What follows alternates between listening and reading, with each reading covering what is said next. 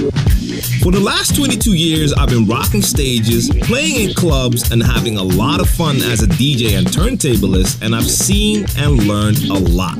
Now it's time for me to share that knowledge by answering the questions that can help you become a better DJ. I'm DJ TLM, and this is Share the Knowledge.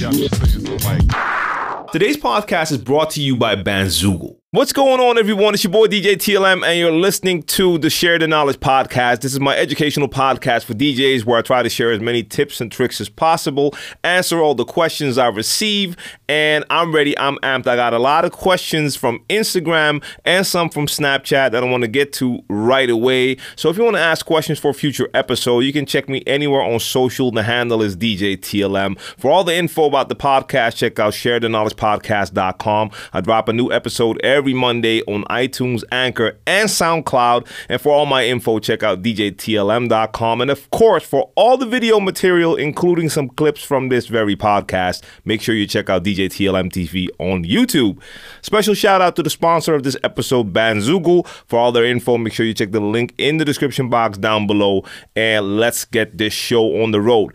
Now, what I do lately is every Monday, a couple hours before I record the show, I go to Instagram, I record a short little video, and I just let you guys know I'm about to record a new episode. If you have any questions for the show, let me know and um, leave it in the comments. So, I haven't counted yet, but I think I have around 30 to 40 comments in here. Um, no, I'm lying. It's 25. So let's get straight into it right now. We'll do a quick Q&A. I have a couple of topics I might want to spend a little extra time on, um, but we'll see what we can get done on this Monday. Shout out to all my people from all over. and let's get the show on the road. Now, the first question is how to get music if you can't afford a DJ pool and you're not making money from shows yet. Look, it's pretty easy. You'll have to find a way to get money to join that DJ pool it is what it is. We all have problems. We all have other things to take care of. But if you really want to get music and getting music through a DJ pool is definitely one of the cheapest legal solutions out there. If you compare it to DJs like me who had to buy every record, every single record was a different record, piece of vinyl you had to go buy. That costs way more than a subscription to a DJ pool where you can just download everything they have for a full month. So there was already a reply in there that actually said, as advice, find the money to join for one month. You can find a lot of DJ pools that can do that for like 20 or $30. Join for one month, download a bunch of music, and if you don't have enough to continue your subscription, cancel. Now, some will have a three month subscription, some will have a month subscription, but just do your research. Start there. Start there. But not having money because you don't have shows yet is no excuse at all. You can find different ways to get money. Look, we're talking about 20 to 30 dollars a month. Find a little job you can do. You can probably make that money by doing a job once a month or at least like once a week you'll have enough money to get that DJ pool paid. Find something, hustle for it. There's always ways to make a little money, and this is a little money that we're talking about. Now, understand everyone has their situations, everyone has their issues, but if this is something you really want, I was making money any way I could to buy records. And like I said, I had to spend a lot more to get records. And even when I started to do my first gigs, those first gigs paid me maybe enough to go buy one or two new 12 inches. So that's two to five songs max. See what I'm saying? And I had a gig like that once a month. So I had to find other ways, little jobs or whatever, to get some money to buy some records. If I was in a situation where I only needed 30 a month, 20 to 30 a month, to get all the music I want, that sounds like heaven to me. And I still treat it that way to this date. So I joined the DJ pool. I did the same thing with a video DJ pool because I wanted to do more video DJing. And I joined for a couple of months, downloaded like 1,200 of those video clips, and after that, I stopped my subscription mainly because I still wasn't doing enough with video and it was an extra amount of money I had to spend every month. But I made sure that the time I was there, every cent I put into that, I definitely got out of it by downloading as much as I could. So go for it. Did you ever get nervous when you first started playing in public? If yes, what did you do to calm down and how long did it take you to get comfortable playing in public?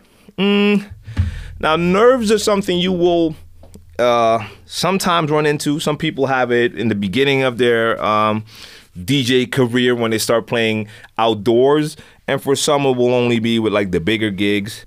I've had gigs where I definitely had some nerves. Now, I'm not sure if I had that during my first normal DJ gigs.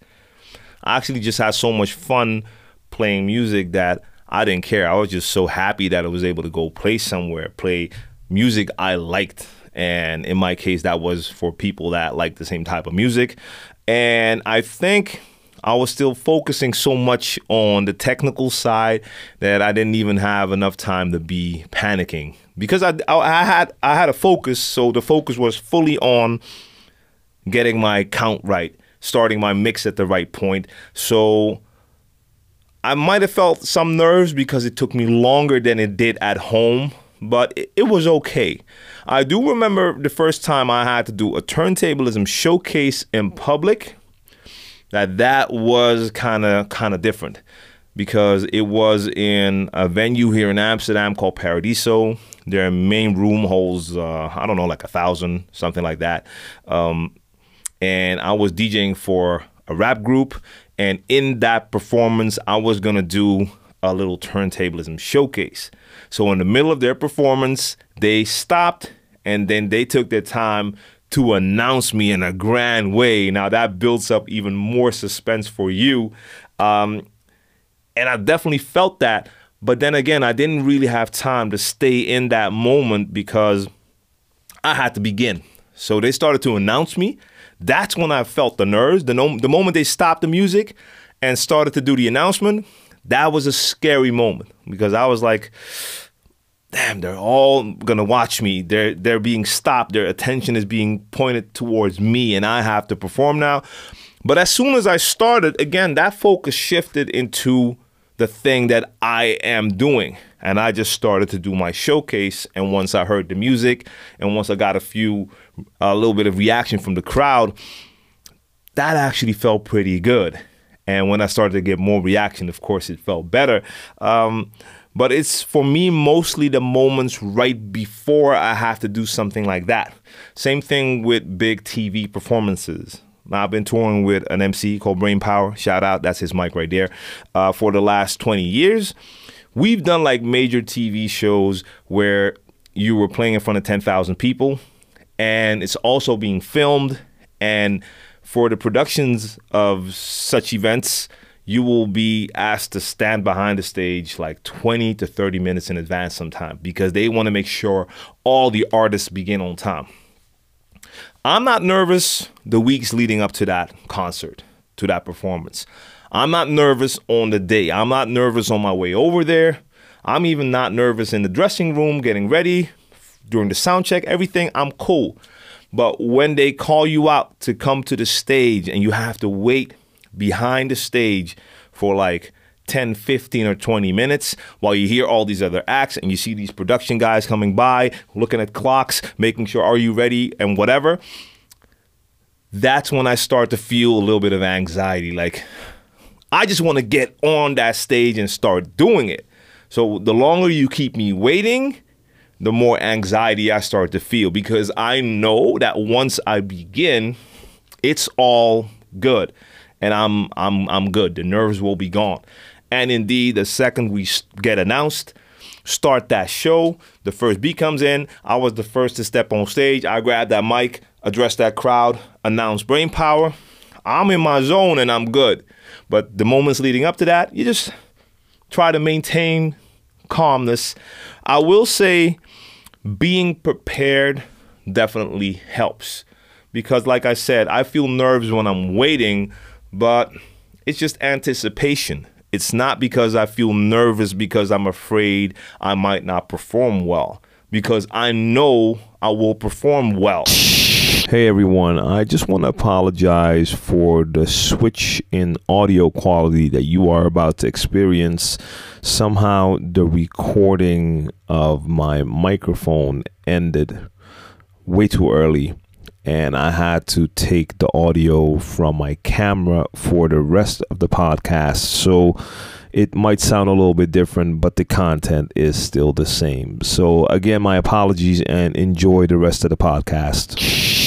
Does not sound cocky, but we prepared this show. We've done maybe, I don't know, 10 rehearsals or 20 for a tour, whatever. We've done rehearsals. Um, I practice myself. So I know that the performance part is going to be fine.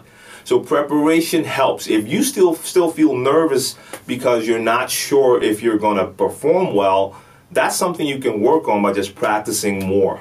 Just keep on practicing. Once you know that you master what you do, that part should be fine.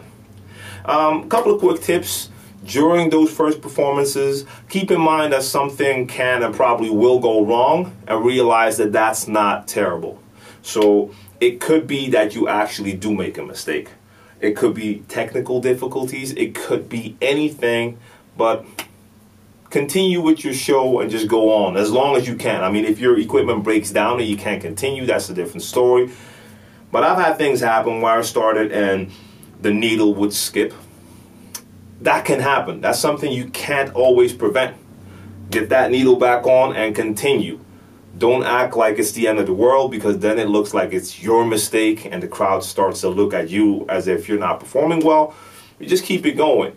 And beyond that, uh, just go with what you know. So I know I'm prepared for a show and I'll take it from there. One more thing though, I noticed that later on in my um, career, in the last couple of years, I sometimes did bookings where I played at parties where they were playing basically my music, my main genres, hip hop, R&B, but the newest stuff. Now, I was always one of the DJs known to play a lot of new stuff, but then for definitely maybe five years or something, we had a real revival here of like throwback parties, old school parties. So playing like 90s hip hop R&B. That's my era. So I was doing a lot of old school shows, making old school mixtapes, and I started to get booked mostly for that and less for gigs where you play new stuff because somehow they started to think that I actually only played old stuff.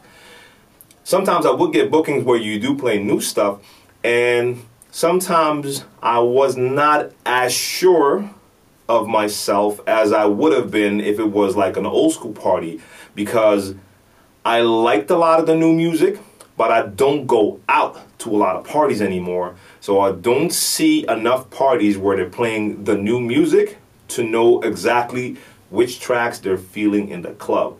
I have my personal preference, but because I was maybe 70% sure and not 90 to 100, that caused me some nerves because I was not sure of my performance. I knew I wasn't gonna like bomb and be terrible, but it wasn't the same comfort level as knowing that you're gonna rock it because this is what you always do. Um, so yeah, then you start to feel a little bit nervous because you're not sure what's gonna happen. But in all of those cases, my performance definitely went okay or just good. And I know it could have been better if I was more in tune to what would be right at those events. And still, that's something you can work on in your preparation. So if you're an older DJ, but you want to play a lot of parties where they play new stuff, you have to do your research and go to a lot of the new parties. So you have to want to invest in spending time at those parties to hear exactly which tracks they're going for and which tracks they don't like. I mean, you can look at hit lists and see what's at in the top 40, but that's not the same as seeing what's working in the clubs. You have to actually go to the parties and see what's happening in your genre. So prep is key and once you know that your performance will be good, those nerves will go away once you start your performance. Hopefully, not for everyone, but I know it works for me and a lot of people that I do know. All right, if you're having a wedding, how do you deal with light? I think you're getting some answers in here. Do you mean DMX lighting? And he says yes.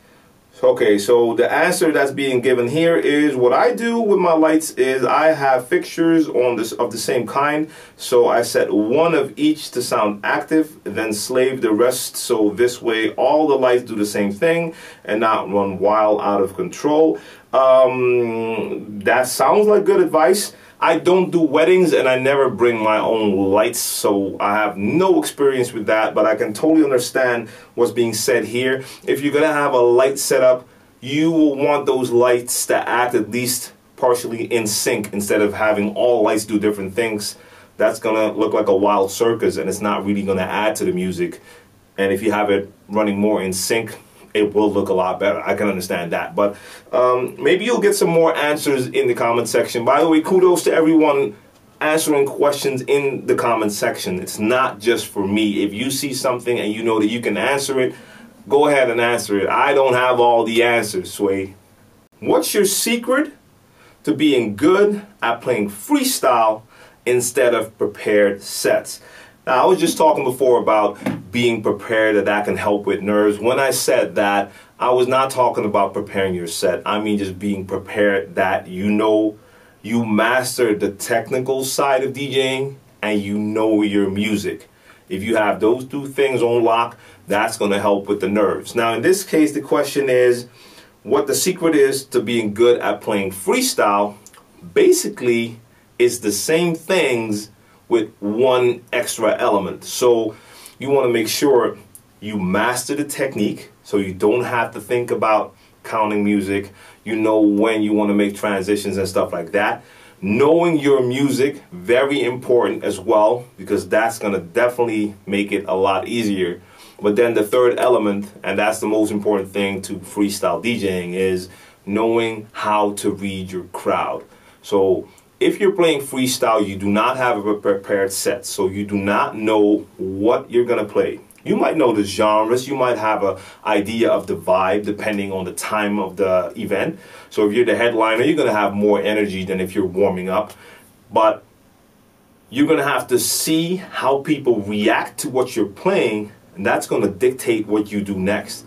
So if I'm doing a warm up set, I'll do that freestyle. I'll have time to play tracks a little bit longer because I don't have to be on some banging energy level where I have to switch tracks real fast. So I have the luxury of playing tracks a little bit longer.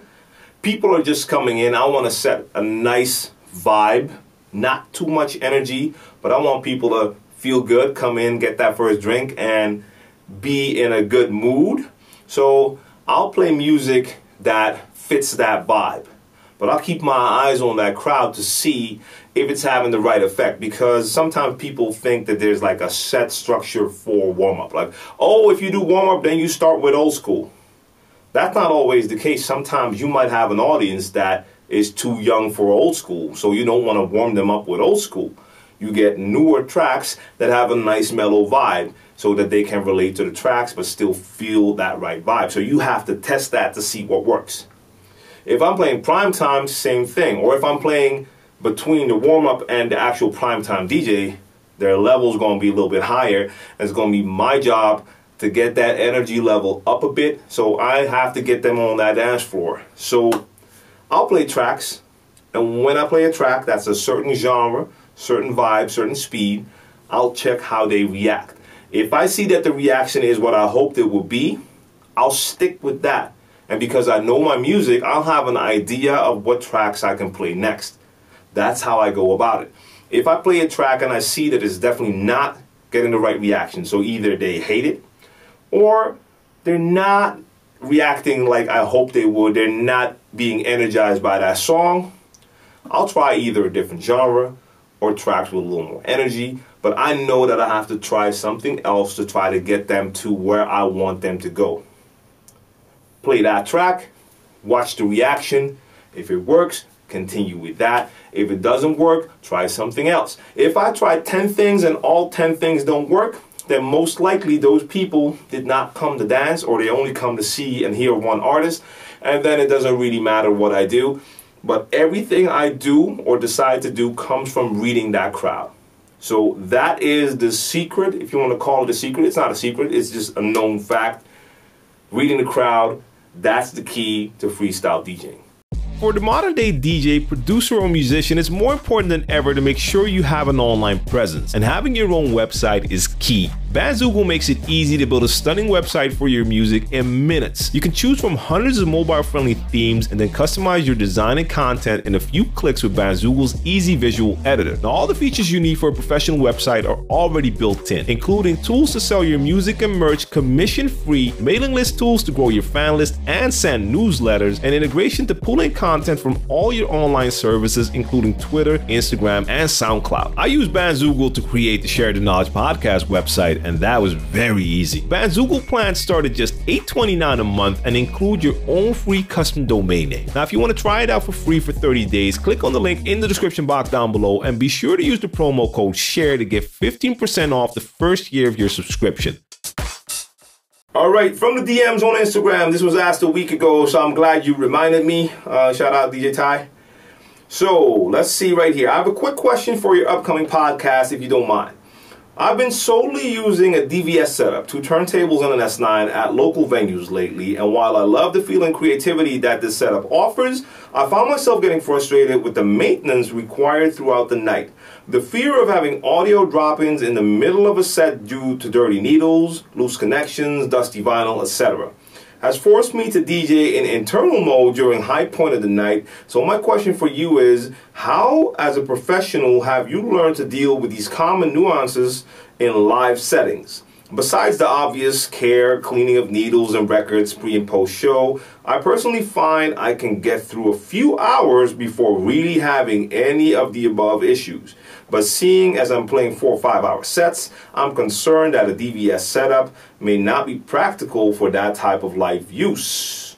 Um, no, that shouldn't be a problem. Now, first of all, if you're having a lot of like audio dropouts and stuff like that, you might also want to check the settings on um, on your laptop. That's not supposed to happen. I understand if you have a dirty needle, you'll sometimes have issues. It's not going to have that right um, that right connection. The signal, the Serato timecode signal, will not get into your setup the right way. Dirty vinyl, same thing. So every 30 minutes or every hour you just take the vinyl that's not playing. So if you're playing one side, you take the vinyl on the other side and you just wipe it quick if you feel it's getting dusty. Same thing with the needle. You check that needle, maybe you just bring a little brush, check the needle, brush it. It might take one little brush to get any dust that's on there off. Connect it again. Then when you start the other deck, you do the same thing for the other side. So yes, that's a little maintenance, but in my case, I remember just wiping that record every once in a while. That's done in a second. So if that's all the maintenance we're dealing with, same thing with the needle. Sometimes I didn't even take them off. I just looked and just with my hand, if I saw some dust, took it off. Um, that doesn't take a lot of time. I've never been scared of using this setup for um, for any type of event being scared of like audio dropouts and stuff like that. That doesn't really happen. I've had it happen, of course, but then most of the times it was because I just forgot to look at the needles or the vinyl and it was actually really dirty and you had like a big block of dust on that needle. Of course, that's going to uh, uh, have an impact on its ability to transmit the signal. So if that's all the trouble it takes for me to make sure that it stays on point, that's not a lot of work. So I don't mind doing that. Now, I do think that phase is the game changer because that's going to take all of that out of the equation. So MWM's new solution, uh, the wireless solution phase, where it just you put it on your vinyl and it just detects how the vinyl is moving and it sent a clear signal to your Serato. Um, that if it really works that well and it looks to work that well, even though it's not out there, we still see the prototypes and the retail won't be available until I don't know September. Uh, what I've seen so far, the way it performs, if that means I don't have to worry about my records not only being clean, but they could be scratched up, like serious scratches on the record, and it still wouldn't matter, and I don't have to exchange or clean my needles that's a game changer to me. that takes that maintenance part that you're talking about out of the equation. So that could be the great solution for you as well if you don't want to worry about stuff like that happening. But for me, if that's all it takes, then I'm definitely willing to do that because it still allows me to play the way I want to play. You can play in internal mode, but then you lose that control that you have with your vinyl. That's why I'm using DVS. Uh, but yeah, thanks for that question and thanks for the reminder as well.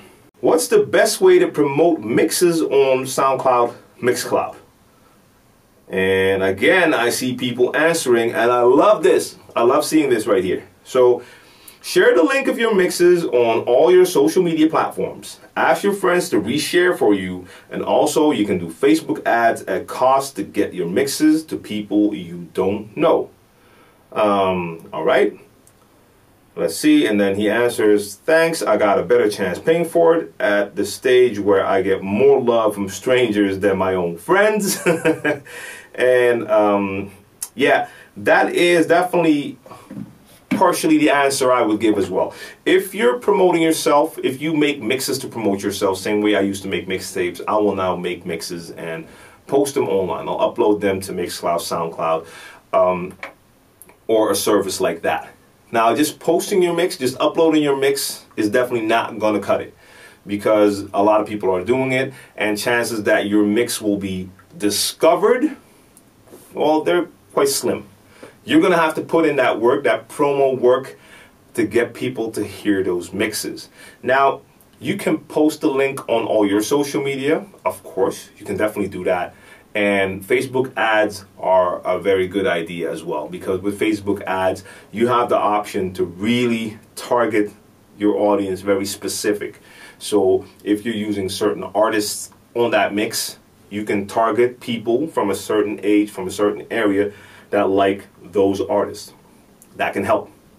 Um, now, besides that, if you want to get known by uh, more people outside of your own friends, you might want to look around on Facebook, but definitely on Instagram and Twitter, and look for people by using either searching for hashtags of artists that are um, on your mix. So, artists that you use for your mix. Look for posts by people who like those artists, or even just find those artists and look at their comment sections and see how people are reacting and join in the conversation. Now, do not just jump in there and post your link like, hey, I made a mix and post that. That's not going to work. That's just spamming. People are not really looking for that. But if you find a post that's about a certain artist and people are reacting, you like that artist too because you use that artist in your mix, leave a useful comment a useful comment that really adds something to the conversation, and that could be your opinion about the artist or about the track, or maybe even more info, that catches more attention than posting a link. Do that a lot, so become part of the community, people that really like that artist. Do that for all the artists on that mix. And after a while, people might be interested because they see you really like that artist, you know something about the artist, you have an opinion about their music they might check your page out. And on your page, on your profile, you want to make sure that you have that mix clearly available so they see that, oh, okay, it's a DJ. Oh, he has mixes with those artists in there. Cool. But you don't want to just spam. I still see people doing this like, yo, check my mix on a link. I never click on that. I never do, especially in the comment sections on YouTube, stuff like that. Um, no, I've seen that so much. Like, uh, could someone please uh, take a minute to check out my mix? People don't do that anymore. Maybe one or two people, but most people will not do that. And if they see you do that in a couple of posts, they might even flag you like, hey, he's spamming or this is abuse, whatever. So that's not the way to go about it. Um, so yeah, man, that's basically it. And don't expect that to be fast. Don't expect just to post a couple of comments and then people will come to you. You have to actively become a part of those communities. Uh, that takes work and patience. But that's if you want to succeed, you're going to have that with everything. You're going to have to put in that work for a long time. All right, I'm going to rush through this because this is a long one right here, but I do want to answer it. All right, I have a question that you maybe find interesting enough to put it on Share the Knowledge. It's pretty tricky and complicated.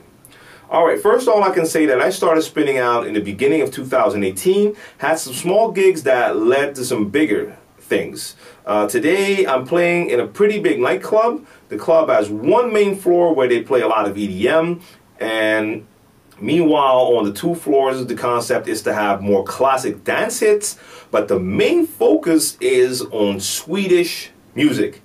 Now I don't think this means Swedish house. I think this actually means Swedish music. So I'm guessing this is in Sweden. Um, I'm playing on the two on the second floor, and I've done so for the past two months, and I've done eight gigs in that time. This is good, and I need this because I meet a lot of other DJs and people who go out a lot and so on. But the problem is, I don't like the way that the concept works. I can do it for maybe an hour, hour and a half, but after that, I get really bored. I like to switch to genres when I'm playing. So, for example, I'd like to do 30 minutes of Swedish music, 30 minutes classic dance hits, etc. Sometimes I play this and I get a really good reaction from the crowd and I fill up the room. Then he, the owner, tells me, or the manager, tells me uh, that I have to stick to the concept, but I feel that he ruins it. I can read the crowd pretty good and know exactly what they want, but now it feels like I'm playing for my manager and not for them this is really starting to annoy me because I started to lose my motivation and focus. I really love to play, but one of the major parts for me is to feel a connection with the crowd. But when I'm controlled as a remote, that emotion fades away and I lose my motivation and dedication. So now the question is, if I should talk to the manager and see what he thinks about it, if he can understand me, or should I say that I can't play this the whole night because the crowd will get fed up and leave? It feels like I'm not developing my skills. What should I do in this situation? Remember that I'm new to the nightclub scene and this is really my only place where I get to play for now. It's also worth mentioning that I'm playing for free. The managers told me that sooner or later I will get the main floor, and this is a good practice for me. But I don't feel happy with the situation. All right. That's a great question, and I totally understand your feeling. I have to add that. Let me take one sip. Hold up. That was very necessary. So, I definitely understand where you're coming from. Here's the thing you are new to DJing, You've already found the spot where you get to play, and it's a pretty nice club. So that's great for practice.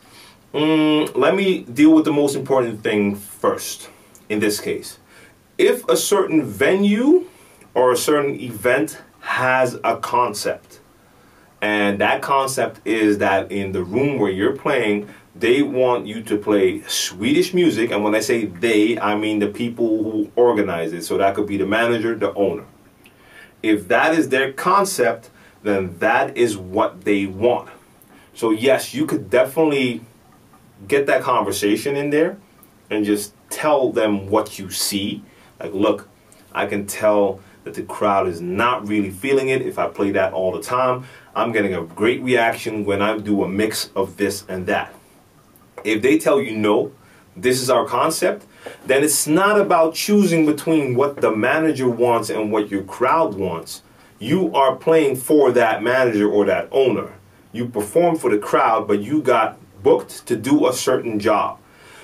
For instance, if I get booked to play at a throwback 90s hip hop and R&B party, and I start to play a brand new future track, and then I follow it up with Migos, and then I played the new J. Cole. The people might actually love those songs, but I'm going totally against the concept. The problem with that is if those people go home that night, they'll start spreading the word that at that party that was supposed to be a throwback 90s hip hop and R&B party, they heard Future Amigos and the new J. Cole and whatever, whatever. That means that next time people come back to that party with that name, they'll expect to hear tracks like that again. Now, that was not the concept. So, by not sticking to the concept, you are possibly ruining the concept of that event. And I know because I've organized events, I know how that works. And I know what happens once you start to get people in there that are coming in for something else than what you're playing. Um, sometimes that can be hard speaking from someone who organizes. But if you have a concept, you want to stick to that because if you have an old school concept, but after the first time you realize that you need to start playing new stuff to keep the people in there, that's the wrong decision because you did not want those people in there. You want to attract the people that like the music that you have for that concept. So switch it back. That's just me saying that I understand where a manager, where an owner is coming from. So as a DJ, if you're booked to play at a certain party or in a certain room and there's a concept for that room, then that's the concept. Then it's not up to you to decide to play whatever else just because the crowd will like it. The crowd can like a thousand things. But that still is not the concept. So talk to the manager, see if the manager is open to a change, open for you mixing it up. If not, then you have to decide do I like this enough? Do I see enough opportunity in this to stick to this? Or is it, like you said, really killing my motivation and dedication. Because if that is the case, that this gig, if you have to continue to do this gig and only play the Swedish music and it's killing your motivation, then you should definitely stop doing that gig and find something else. That's my way of going about it. You'll have other people, other DJs with another opinion who'll tell you just continue to do this and one day you get to play that main room. That might be the case. But if that means that you have to continue to play this Swedish music all night for another six months, maybe by that time you got so tired of DJing that you decided to just stop. That could be. The reason I still love doing this is because I choose to do the things I love to do. I've been approached many times to, to, people telling me like you should start playing that and that music because you can get more gigs and they're right but I know for a fact that I don't like certain music and I don't want to do gigs where I have to play all of the music I don't like. If I do that once, I'll walk away not feeling too great. If I do that 10 times, I'll probably start hating my job. That's not what I became a DJ for. So I think, especially if you're in that beginning stage, you do want to take more gigs and you want to do stuff for free because experience is very important. But you've already tasted something and you saw how people reacted to that. So you know what you can do when you're in a certain situation where you get to play that different type of stuff. And you've already seen that at that event, when you play that music all night, all the people leave. So it's not really adding to your experience and it's not really good for you either if people associate you with that all the time. So um, I would really give that feeling inside a large portion when it comes to deciding what you do next. That's my opinion this is one for people listening or watching the video clip. I'd like to know what would you do in a situation like this? Would you just continue and hope that one day you'll get that main room, even though you're currently hating what you have to do? Or would you stop and just look for something else? Let me know in the comment section down below. I think I had all the questions and that's good because I have to wrap it up. I really hope this helped you out and I'm going to check the comment section to see what else you are adding and what I can learn from you because that's what Share the Knowledge is all about. It's about teaching, learning, sharing, because that makes us all uh, a little smarter and hopefully a little better as a DJ. I want to send a shout out to my sponsor, Bandzoogle. Check out ShareTheKnowledgePodcast.com. That site is made with the Bandzoogle service. And uh, check the link in the description box. Check all the links in the description box down below to all my info. And I will be back next Monday with a new episode on iTunes, Anchor, and SoundCloud. Check me out on social. The handle is DJ TLM. And of course, for all my video tutorials, tips, tricks, Q&A videos, check DJ TLM TV on YouTube. Thanks for watching, listening, and I'll see you next week. Peace.